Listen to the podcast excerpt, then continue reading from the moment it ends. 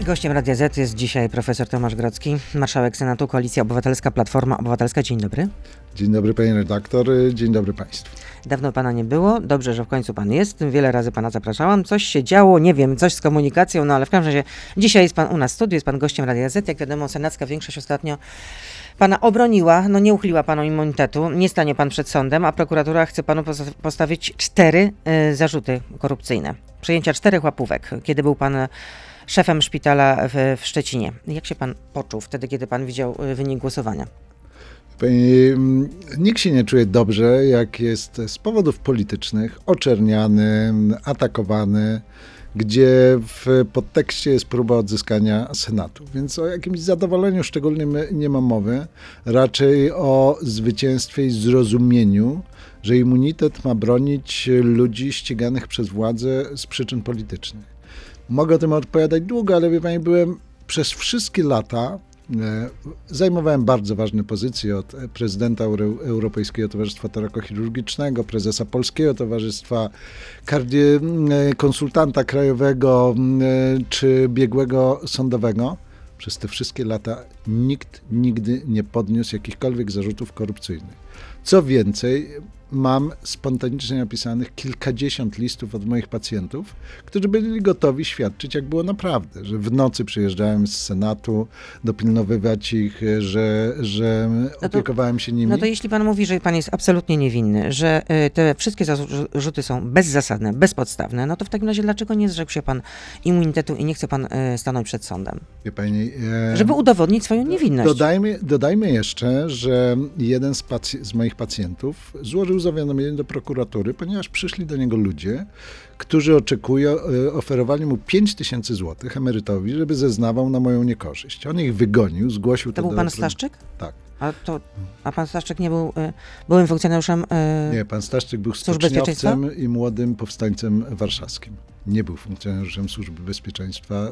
W każdym razie, jeżeli to gdzieś tam jak w okresie obowiązkowej służby wojskowej, nie wiem tego, ale całe życie przepracował w stoczni. Natomiast, y, natomiast inni pacjenci również mi opowiadali, że pytania prokuratora były tendencyjne. No dobrze, ale pytam, wracam do swojego pytania. Dlaczego nie, nie chciał się pan zrzec jednak immunitetu samodzielnie, żeby móc odpowiadać przed sądem? No skoro pan mówi, że zarzuty są absolutnie bezpodstawne, to to by się nie utrzymało przed sądem, to by się nie obroniło po prostu. Panie redaktor, widzę, wierzy w bezstronność y, prokuratury. No, ale jeszcze mówimy jest... o sądzie generalnie. To, no to co pan, w takim razie, panie marszałku, pan nie wierzy, że ten y, y, proces byłby uczciwy? Życzy mi pani tego, żeby przy przypadkowo znajdujących się w okolicy kamerach o 6 rano wyny, mm, wyprowadzono mnie z domu w kajdankach, wieziono gdzieś do Rzeszowa. Sądzi pan, że tak by się to skończyło właśnie? A nie że... było tak, a niech pani spojrzy na senatora Gawłowskiego, a niech pani spojrzy na Barbarę Blidę, a niech pani spojrzy na, e, na inne tego typu bulwersujące sprawy, niech pani spojrzy na kwestię profesora Dudka i zespołu kardiologów, który miał nieszczęście leczyć ojca pana Ziobry. Wszystkie te sprawy łączy osoba ministra sprawiedliwości. I gdybym wierzył w bezstronność prokuratury, która ma szukać dowodów winy, ale i dowodów niewinności, prawdopodobnie e, bym się tego immunitetu zrzekł, ale nie wierzę ani na jotę, że prokuratura jest, prokuratura jest niezawisła i niezależna. No, Stała się zbrojnym. Dobrze, w sądzie na pewno bym się obronił, ale wie pani, e, czy naprawdę pani myśli, że, że te zarzuty, które nie wiem, czy były e, skonstruowane na ponad 200 świadków przez cztery osoby, gdzie reszta mówiła, że nie było mowy o żadnej korupcji. Czy to były osoby przekupione, czy to byli wielbiciele PiSu, czy, czy ktokolwiek, czy po prostu mnie nie lubiące.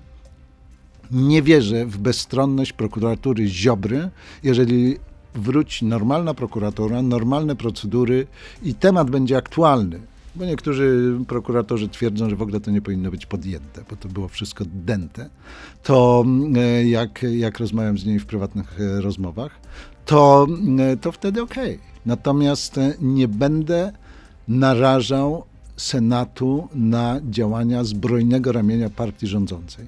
Nie pozwolę na to. No, politycy PiSu mówili, że tutaj zadziałała tak zwana, jak oni to mówią, doktryna Neumana, czyli jeśli członkowie Platformy Obywatelskiej, dopóty, dopóki są w, w niej są, to mogą liczyć na obronę przez swoją partię.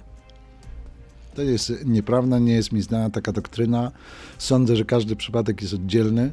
Jak pani spojrzy na sprawę pana senatora Gawłowskiego, wszyscy mówią, że w rok by sąd rozstrzygnął. To jest narracja PiSu. Sprawa senatora Gawłowskiego ciągnie się już 4 czy 5 lat, będzie jeszcze trwała. Ten sam prokurator, który mnie oskarża, e, właśnie przegrał po 10 latach e, proces z ludźmi ze Szczecina, których oskarżało korupcję. To, to byli restauratorzy. Ale te 10 lat to był dla tych ludzi koszmar. Tak działa polski wymiar sprawiedliwości, prokuratura i sądy, które, jak pani wie, orzekają coraz dłużej. No nie bądźmy naiwni, pani redaktor. Tak jest, taka jest rzeczywistość. Idealny świat nie, w polskim wymiarze sprawiedliwości nie istnieje. No, sprawa pana immunitetu też czekała na rozstrzygnięcie y, w Senacie ponad 400 dni. I Senat odsyłał te wnioski, bo miało być źle sporządzone, ale czy to nie była celowa blokada jednak y, y, tego głosowania? Ale oczywiście, że nie. Jak pani spojrzy na immunitet jednego z wiceministrów PiSu, 4 lata w Sejmie. Jak pani spojrzy na kwestię immunitetu jednej z wicemarszałek Sejmu z PiSu, 3 lata, na końcu odrzucony wniosek. Więc y, jak y, prokuratura Ziobry nie potrafi przygotować prawidłowo wniosku, najpierw go podpisuje osoba nieuprawniona, potem y, wniosek o immunitet powinien zawierać tylko zarzuty, a nie całą epistolografię, jaki to jestem zły, niedobry i w ogóle do niczego. Więc prosiliśmy o skrócenie tego wniosku i skoncentrowanie się na, na zarzutach. Dopiero trzeci wniosek, który przyszedł w grudniu, jako tako się nadawał, legislatorzy ocenili, że no. może iść. Ja tu w tej materii nie mam sobie nic do zarzucenia, ponieważ przestrzegałem cały czas regulaminu Senatu. I jak pani spojrzy, ile trwają immunitety w Sejmie, nie chcę na przykład mówić o panu prezesie Niku, chociażby aktualnie, to pani zobaczy, że te nasze 400 dni to nie było wcale za wiele. No, hmm, posłowie PiSu, znaczy, przepraszam, senatorowie Prawa i Sprawiedliwości, w ogóle politycy Prawa i Sprawiedliwości mieli inne zdanie. Na przykład wicemarszałek Marek Pękna mówił, że, zacytuję pana marszałka, y, działania, które dokonuje marszałek Senatu Tomasz Grodzki z pomocą wicemarszałka Bogdana Borusewicza są złamaniem regulaminu Senatu, złamaniem dobrego obyczaju i nadużyciem uprawnień marszałkowskich. Tak mówił w wywiadzie dla y, Polskiej Agencji Prasowej pan y, wicemarszałek Marek Pęk z Prawa i Sprawiedliwości. A tutaj, siedząc w tym miejscu, gdzie pan teraz siedzi, panie marszałku, dwa dni temu, mm, wicemarszałek Pęk mówił tak. Marszałek Grodzki robi wszystko, by Senat był areną bardzo ostrej walki z rządem, alternatywnej polityki zagranicznej i bardzo dziwacznych inicjatyw ustawodawczych. Mimo wysiłków PiSu w Polsce istnieje ciągle wolność słowa. Więc to, że marszałek Pęk opowiada różne bzdury, zdążyliśmy się w Senacie przeprowadzić. Będę musiał z nim odbyć poważną rozmowę na konwencie, ponieważ e, prowadząc obrady nie dalej jak wczoraj, złamał regulamin, odmawiając e, senatorom e, e, koalicji rządzącej, senatorom większości w Senacie repliki na, na ataki pana ministra Chorały, chociażby. Dziwię się, że prawnik prowadzący obrady jako wicemarszałek nie znał regulaminu Senatu. To tak tyle w temacie pana marszałka Pęka może sobie mówić, co, co mu się żywnie podoba. Natomiast z drugą tezą się zgadzam. Robimy wszystko, żeby zakusy PiSu na uczynienie z Polski państwa autorytarnego, czy dyktatorskiego, czy jak to nazwiemy, miękkiej dyktatury, czy jakkolwiek, żeby te zakusy powstrzymywać wszystkimi siłami. I mamy tu jako Senat e, pewne zasługi. Choćby bitwa o Discovery, choćby piątka dla zwierząt, choćby wybory ministra Sasina i tak dalej. Więc niech pani sobie wyobrazi, jakby, jakby nie było Senatu w tym kształcie, którym, w którym rządzi demokratyczna większość skonstruowana z kilku formacji opozycyjnych. Byłoby, jak to młodzież mówi, pozamiatane. To na koniec, żeby jeszcze zakończyć ten wątek, jest pytanie od słuchacza. Dlaczego ze zwykłego dochodzenia w sprawie o łapownictwo robi pan sprawę polityczną? Pyta nasz słuchacz. Słuchacz y, ma prawo pytać. Ja nigdy nie oświadczam to w radiu. Nigdy od nikogo nie brałem pieniędzy ani za operację, ani za przyspieszenie terminu do przyjęcia do szpitala. I, i ta sprawa, niech słuchacz zwróci uwagę, dotyczy lat 2006-2012. Przywracam pamięć na, najwyraźniej zwolennikom PiSu, bo przez wszystkie lata nikt tego nie podnosił. Dzień po moim wyborze na marszałka Senatu raptem pojawili się ludzie, którzy zaczęli twierdzić, że, że um, wziąłem jakieś pieniądze. A czy nie żałuje pan, panie marszałku, swojego wystąpienia do Ukraińców, w których skrytykował pan y, niektóre działania polskiego rządu, mówiąc y, o, cytuję, finansowaniu zbrodniczego reżimu? Ale o odpowiedź już poproszę w części internetowej. Pan marszałek Grodzki z nami zostaje. Jesteśmy teraz już na Facebooku, na Radio ZPL, na YouTube, więc proszę zostać z nami. Beata Lubecka. Zapraszam. To jest gość Radia Z. I przypomnę, że gościem Radia Z jest dzisiaj e, Tomasz Grodzki, marszałek Senatu, Koalicja Obywatelska. No powrócę właśnie do tego swojego pytania. Czy pan nie żałuje tego wystąpienia do Rady Najwyższej Ukrainy? Wie pani co, jestem dumny z tego wystąpienia, ponieważ uzgodniłem je z przewodniczącym Rady Najwyższej Ukrainy, panem Stefańczukiem. Oni byli zrozpaczeni, że deklaracje nie idą w parze z czynami że dalej importujemy węgiel, że dalej e, tysiące tirów przez Białoruś jadą do Rosji i, i ja tylko przeprosiłem Ukraińców, że my mówimy o sankcjach, namawiamy innych do sankcji, natomiast sami tego, sami tego nie robimy. Dopiero po tym wystąpieniu, przyznaję, dość ostrym w formie, trochę się zabraliśmy do roboty. Niech pani zwróci uwagę na, na daty. Dopiero potem zaczęliśmy zatrzymywać węgiel, tylko dodam jeszcze, że to wszystko i tak jest typowe dla rządów PiSu, bo oni mówią o sankcjach, innych zachęcają do sankcji, ale jak pani spojrzy na dane GUS-u, to nie są dane opozycji import z Rosji wzrósł o 5 miliardów e, e, dolarów e, na, od stycznia do marca. Ale Myśli pani, wzrósł, że to idzie na budowę ale żłobków? Nie wzrósł, jeśli dla... chodzi o tonaż, tylko jeśli chodzi o cenę, ponieważ ceny poszły w górę. Tutaj wczoraj była na przykład wiceminister rozwoju Olga Semeniuk i to tłumaczyła. No, tak wyjaśniała, no więc powołuje się no, na... No ale pani, pani redaktor, to są dane GUS-u i myśli pani, że te pieniądze, które pompujemy w Rosję idą na budowę żłobków dla dzieci ukraińskich, idą na budowę rakiet, które no, do tego, to, no, to nie ma wątpliwości, to do tego nie ma no wątpliwości. No to, ale to chodzi o to, że, no, że ceny poszły w górę. Ceny poszły w górę. Nie kupowano więcej, więcej towaru, tylko że po prostu drożej. No o to chodzi. No, no a, a mamy to od nich ciągle kupować te towary? Sorry. No, albo traktujemy izolację Rosji poważnie, albo nie. Czyli nie żałuje pan swojego wystąpienia, zrobił pan to jeszcze raz. Była też ostra wypowiedź, znowu się powołam na Marka Pęka, no ale widzę, że to znowu jest, można powiedzieć, taki... Dla pani to jest jakiś autorytet. Nie, jest to chyba naj, taki najostrzejszy pana adwersarz po prostu, który najczęściej o, o panu mówi. Yy, no, wtedy też padła ostra wypowiedź na ten temat, że to, co pan powiedział, to wypełnia znamiona zdrady polskiej racji stanu. Pan się też na to obruszył, czy też oburzył i nawet zapowiadał, że będzie pozew czy będzie pozew w tej sprawie, że spotkacie się w sądzie? No, jeżeli, nie, nie, dodałem, że jeżeli będzie to powtarzał, czy A nie powtarzał? No, wycofali się z tego, bo nie, nie wycofuje się ani z jednego słowa z tego wystąpienia. Nie było tam żadnej zdrady, było tam próba namówienia polskiego rządu, nie polskiego narodu który zdał wspaniale egzamin, przyjmując miliony e, uchodźców z Ukrainy. Była to próba namówienia polskiego rządu do poważnego działania w kierunku izolowania agresora, który napadł na niepodległy, niewinny kraj. A po co pan zaprosił e, ambasadora Rosji, Sergiej Andrzejewa, w 2020 roku, na początku? Po primo nie ja go zaprosiłem tylko do mnie przychodzą wszyscy ambasadorowie akredytowani w Polsce, jak również polscy ambasadorowie, którzy wyjeżdżają na placówki. Zwyczajowo przychodzą się pożegnać, porozmawiać. To są rozmowy kurtuazyjne. I, I, takich ambasadorów przyjmowałem dziesiątki. Ale mógł pan odmówić takiej wizyty, czy nie? Mogłem, tylko wtedy, tylko wtedy jeszcze o wojnie w Ukrainie nikt nie mówił. E, wymiana kulturalna z Polski z Rosją miała się bardzo dobrze. Wymiana gospodarcza e, e, przy wszystkich zacięciach i, i dyskusjach obfitowała w dziesiątki miliardów dolarów. Sytuacja była kompletnie inna.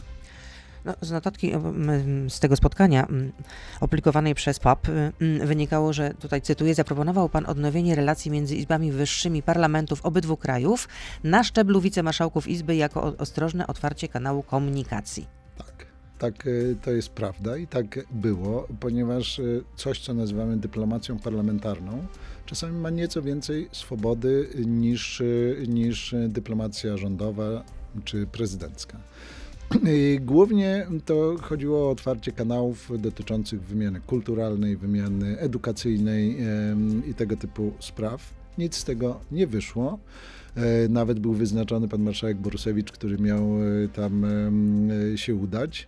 Natomiast szefowa, szefowa Izby Wyższej rosyjskiego parlamentu regularnie bryluje na, na spotkaniach parlamentów świata, parlamentów Europy.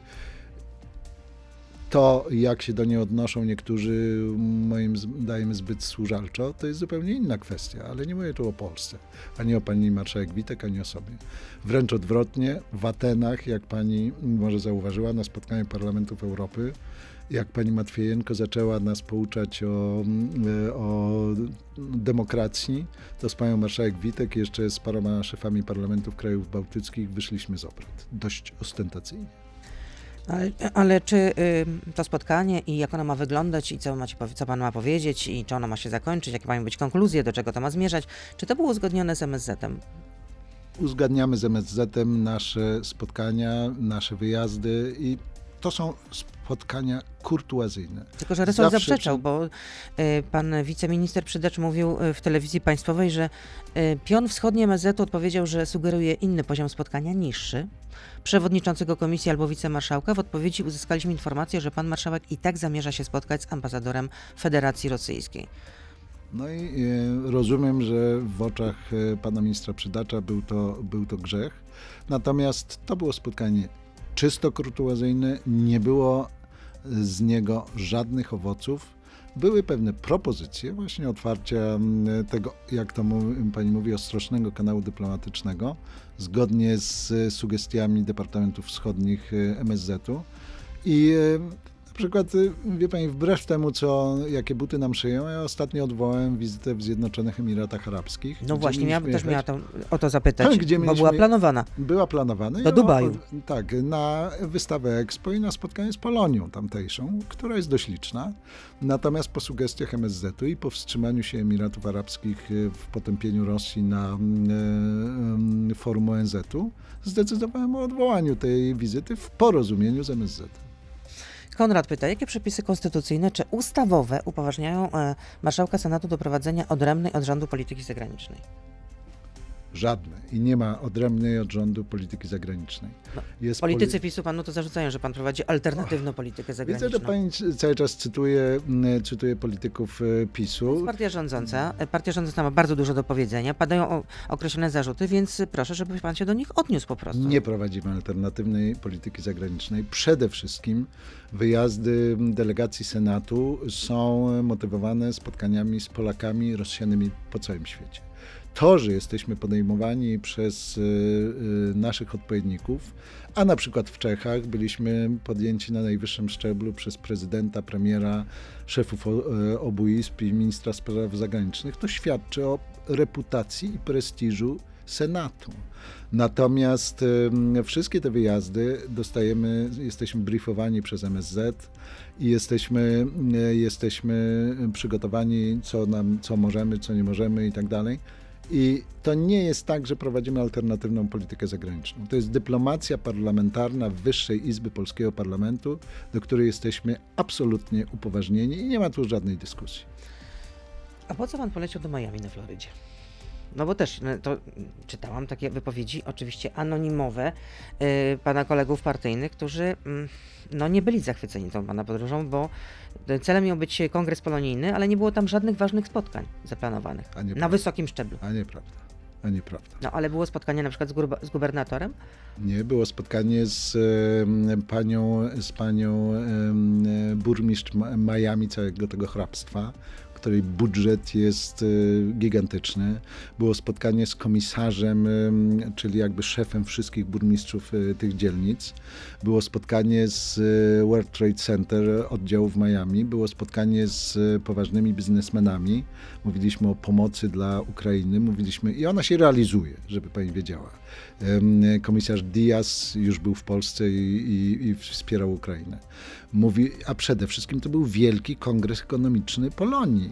Myślę, że, że ta sensacja wynikła z nazwy Miami. Jakby to było w Koninie, czy jakby to było w, gdzieś w Koszycach, to, Też to data była sensacji. taka, y, może dla niektórych niefortunna, że tuż przed wybuchem wojny w Ukrainie, że może należało się jednak powstrzymać z takimi Wie- wyjazdami wie- wtedy.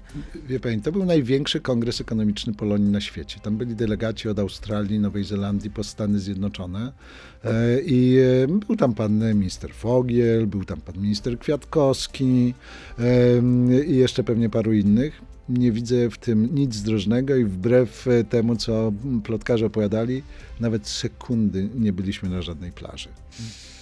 No, tygodnik wprost cytował polityka PO anonimowo, który mówił tak, organizowanie wyjazdu delegacji z Polski, który nawet nie chciał się z nim spotkać gubernator czy rektor uczelni, no jest śmieszne i zostało źle odebrane przez Polonię Amerykańską, która wspiera Platformę Obywatelską.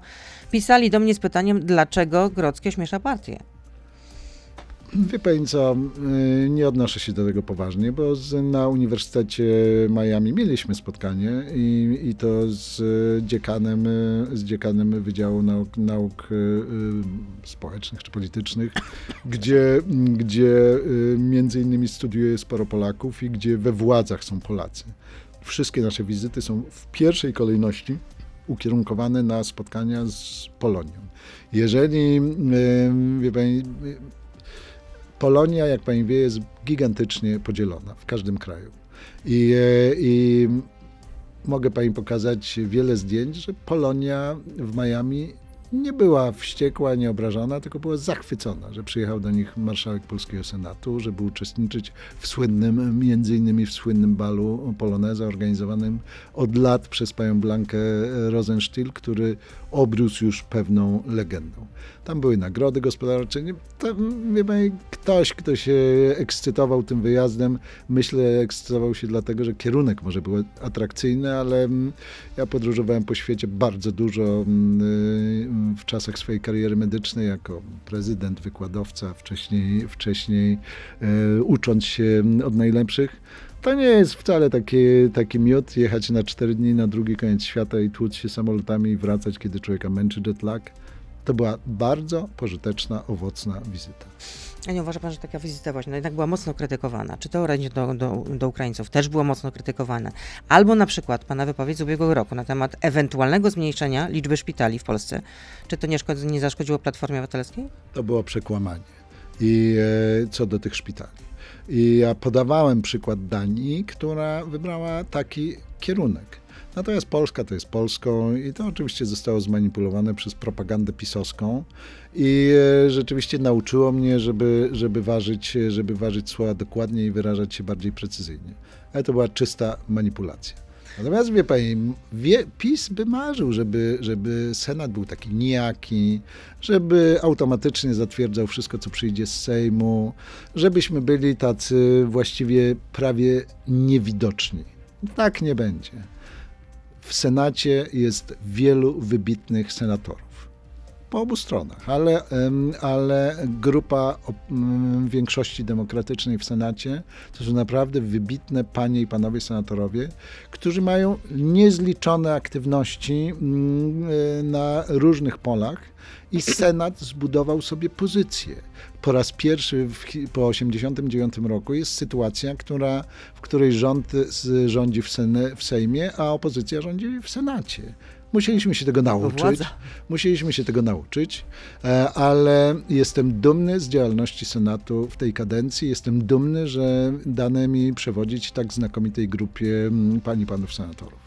No to jest pytanie od słuchacza, czy opozycja, jeśli wygra wybory, zamierza zlikwidować 800 szpitali powiatowych? Odpowiedź jest krótka. Nie. A w tym roku będzie pan gościem kampusu Polska w przyszłości? Rafała Trzaskowskiego? E, Dostałem już wstępne zaproszenie i, e, i e, co więcej spróbuję zaprosić za moim pośrednictwem również innych, innych przywódców parlamentu. Nie chcę mówić o szczegółach, bo to ma być pewna... pewna Ale z krajów Unii. Europejskiej, tak? No, Czy? z naszych, z okolic naszych sąsiadów. Może się pani domyślić. E, czyli Grupa Wyszehradzka, tak? Nie, nie, nie. Czyli bardziej na zachód. Bardziej na wschód. Bardziej na wschód. No Ukraina, pani, pani redaktor. No. Jeżeli będzie to tylko możliwe, to, to będziemy starali się zaprosić pana Stefańczuka, który jest świetnym człowiekiem. Ma wygląd bramkarza w dyskotece, a tak naprawdę jest profesorem prawa, uroczym, inteligentnym, mądrym człowiekiem, który razem z premierem Szmychalem i z prezydentem Żołańskim prowadzą Ukrainę przez te straszne czasy w sposób, moim zdaniem, znakomity. No, w ogóle ta cała ekipa okazała się naprawdę niezwykle sprawna. Ekipa rządząca z, z prezydentem Załańskim na czele. Jeśli mówimy o, o Ukrainie, to polski rząd ma przedstawić Ukrainie właśnie ofertę pomocy w odbudowie i ma się tym zająć Ministerstwo Aktywów Państwowych z Jackiem Sasinem na czele i spółki Skarbu Państwa. Co pan na to? Czy to dobrze rokuje? Zdaniem? No, patrząc na dokonania, nie chcę tu być prześmiewczy, ale czy ironiczny, ale patrząc na dokonania pana ministra Sasina, patrząc na elektrownię w Ostrołęce, patrząc na Stępkę, patrząc na wybory, które nie miały prawa się odbyć, bo były ośmieszeniem demokracji. Nie jestem szczególnym optymistą, natomiast wierzę, że polski biznes prywatny powinien jak najmocniej włączyć się w odbudowę Ukrainy bo mm, trzeba to jasno powiedzieć, że potężne gospodarki Niemiec, Chin, które jak pani widzi, angażują się w tę wojnę relatywnie ostrożnie. No, zdecydowanie ostrożniejśmy, zdecydowanie. Pewnie jak przyjdzie do odbudowy, będą pierwsi w kolejce, więc musimy zadbać o to i mm, prosiłem swoją Radę Gospodarczą przy marszałku, złożoną z, potęż- z dużych polskich przedsiębiorców, żeby pracowali nad tym. Bo taka jest wola Ukraińców, taka sądzę będzie wola polskiego biznesu, a zaopatrzenie finansowe odbudowy Ukrainy będzie spore, więc biznesowo będzie tam można odegrać bardzo pożyteczną rolę. No pamiętam, co było, jeśli chodzi o Irak czy Afganistan. No niewiele wyszło z naszych nadziei dotyczących, jeśli chodzi o y, eksploatację i y, no, zyski z, z eksploatacji No. złóż właśnie. No i oby tym razem nie skończyło się podobnie. Dlatego, dlatego pracujemy nad tym, żeby tej sytuacji drugi raz nie powtórzyć. No, rząd też zapowiada wypłatę 14 emerytury. W sierpniu będzie projekt ustawy w tej sprawie. Czy Koalicja Obywatelska poprze ten projekt? Ja mam żonę emerytkę, e, tylko że to jest takie plasterki na dużą ranę, bo, bo e, podstawowym problemem, który byśmy poparli, to by było e, realne mechanizmy obniżenia inflacji, która zżera oszczędności Polaków, powoduje wzrost kredytów, które zabijają w cudzysłowie młodych ludzi, którym przyszło kupić mieszkanie czy chcą się budować. To są problemy. Rząd reaguje w sposób. Ale e, pytamy o 14 emeryturę. No bo, bo będzie w takie głosowanie na pewno. Trzeba będzie się jakoś opowiedzieć, tak albo nie. Nie wiem, czy, czy 14 emerytura będzie głosowana, bo nie wiem, czy ona wymaga nowelizacji budżetu. Natomiast y, 13 emerytura, o ile pamiętam, nie była głosowana. Nie jestem, te, nie jestem tego pewny. Wpłynie ten akt do Senatu, damy go do naszej mądrej komisji budżetowej prowadzonej przez pana senatora Kleina. Wszystko, co jest dla ludzi, popieramy. Wszystko, co wspiera Ukrainę, popieramy i to błyskawicznie. Natomiast, natomiast nie jesteśmy bezrozumni, jeżeli idzie o popieranie różnych dziwacznych pomysłów rządu, które typu bezkarność dla urzędników e, za to, jeżeli popełnią błąd, co cały czas już któryś raz usiłują przemycać w ustawach mówiących o zupełnie czym innym. A czy opozycja powinna wystartować z jednej listy? No to apeluje Donald Tusk, no ale jakoś nie ma specjalnie entuzjazmu po stronie opozycyjnej. Pani redaktor, to po pierwsze jest pytanie do, do liderów partyjnych, ale pierwszy krok, jak pani zauważa, 25 ma się zdarzyć właśnie w Senacie, gdzie my od dwóch i pół roku udowadniamy, że mając jakby pięć komponentów naszej demokratycznej większości, potrafimy się spoić e, i potrafimy, mimo różnic zdań, mimo czasami pewnych sporów, swoją misję w Senacie odegrać i to w zasadzie bezbłędnie, bo dla nas marginesu błędu nie ma. W Sejmie, jak komuś się zdarzy nie zagłosować czy coś, jakoś to przechodzi. W Senacie nie ma na to miejsca. Więc będzie podpisana, będzie, ma być podpisane porozumienie między e, samorządowcami a liderami największych partii politycznych i wszyscy oni mają mm, przyjść do Senatu, z czego jesteśmy niezwykle dumni, bo pokazaliśmy, że taka współpraca jest możliwa i że pakt senacki e, był dobrym pomysłem. Co więcej, em, chcemy go rozbudować tak, żeby większość nie stanowiła 51, czy już w tej chwili 52 głosy, tylko 64, bo takie symulacje okręgów e, są pokazywane. PiS też to wie, że ten pakt działa, że zjednoczona opozycja to jest dla nich niebezpieczeństwo, dlatego rozważają i przebąkują o majstrowaniu przy ordynacjach wyborczych, co im nic nie da. Bo zwykle jest to mówią, miecz... że nie ma takiej pracy. No, niech pani posłucha kuluarów Sejmu czy Senatu. Że są, tak? Trwają prace, Ja- tak? Tak, ja słyszę. No wspomniany już e, wi- wicemarszałek Pęk mówił, że na razie nic o tym nie wie, ale powiedział, że nie potwierdza, nie zaprzecza. Czyli, no, tak. czyli radio i media mm, pisane piszą nieprawdę. No, Szymon Hołownia z kolei y, w rozmowie z, z, z Kamilą Biedrzycką z Super, Eks- Super Expressu powiedział, że no, jedna lista jest zagrożeniem, bo nie- tnie po brzegach ludzie nie czują, że reprezentowane są ich poglądy i wtedy milion z nich może nie iść do wyborów jak w 2019 roku. Także ta jedna lista to po prostu jest y, Pani redaktor, raczej ja, nierealizowalna. ja, wierzę, ja wierzę w mądrość y, przywódców politycznych, przede wszystkim y, najbardziej doświadczonego polityka, który wie, jak wygrywa się z PiSem, czyli Donalda Tuska. E, Wierzę, że te pozycje negocjacyjne, które poszczególne partie przyjmują, to jest rzecz naturalna w polityce. Natomiast trzeba pamiętać, trzeba zobaczyć na symulacje wyborcze i trzeba pamiętać, że obowiązuje metoda Donta, która premiuje zwycięzcę. I wstępne takie symulacje nawet zrobiliśmy w Senacie, gdzie się okazuje, że jak jest jedna lista, jest największa gwarancja zwycięstwa. Takie symulacje wiem, że robią też y, poszczególne partie i nie ma co tutaj zakłamywać rzeczywistości. Jeżeli będziemy mieli trzy listy, to nawet jeżeli PiS zdobędzie 37%, a my razem 40%, to przegrywamy. Jeżeli będzie jedna lista, zdobędziemy 50%, oni 30% i wygrywamy i ten czarny sen em, w historii Polski się zakończy. Także no, nie, trzeba patrzeć na fakty. Wie pani, ja jestem chirurgiem. To, to mrzonki, czy ambicje, czy, czy ego mm, trzeba odłożyć na bok. Interes Rzeczpospolitej jest najważniejszy. Pytanie słuchacza, czy po trzech latach w Senacie może pan w końcu ujawnić nazwisko posła czy senatora Prawa i Sprawiedliwości, który namawiał pana do zmian barw partyjnych i objęcia posady rządowej? Mhm. Nigdy nie powiedziałem, że to był poseł czy, e, czy senator e, PiSu. To po pierwsze. Po drugie, przyjmuję tu zasadę wywiadu brytyjskiego. Na łożu śmierci e, tą informację ujawnię, chociaż historia, wie pani, powodowała, że ta informacja wyblakła, bo cały czas trwały próby namówienia poszczególnych senatorów do objęcia różnych posad w Ministerstwie Sportu czy, czy gdziekolwiek i mogą pani o tym opowiedzieć poszczególni senatorowie, jeżeli pani by ich zapytała. Także Ale tak powiedzą pod imieniem, nazwiskiem i normalnie przed z otwartą przybójcą? myślę, myślę, że tak, dlatego że, że PiS Ale pokazał... I powiedzą, kto ich namawiał? Czy też będą tak jak pan, że dopiero na łożu śmierci Nie, powiedzą, kto- obiecałem, obiecałem, złożyłem zapewnienie tej osobie, która być może ryzykowała utratę jakiejś tam pozycji w, w swojej partii, że tego nie ujawni i tego nie ujawni. Mhm, Czy to Natomiast, był jakiś poseł albo senator y, partii koalicyjnej, tak? no można by tak powiedzieć. Czyli ktoś ze Zjednoczonej Prawicy, ale nie z Prawa i Sprawiedliwości. Pani inteligencja zawsze mnie zachwyca. No, akurat o, jeśli chodzi o Ukrainę, to się nie domyśliłam, no ale rozumiem, że mm, to jednak ktoś taki, no. Hmm.